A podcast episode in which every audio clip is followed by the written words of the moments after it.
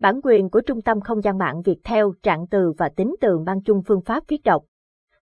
Nhiều tính từ và trạng từ trong tiếng Anh mang chữ viết tương tự, tức thì tính từ cũng là trạng từ và ngược lại. Bên cạnh đó chúng ta phải dựa vào cấu trúc và vị trí của chúng để xác định xem đâu là trạng từ và đâu là tính từ.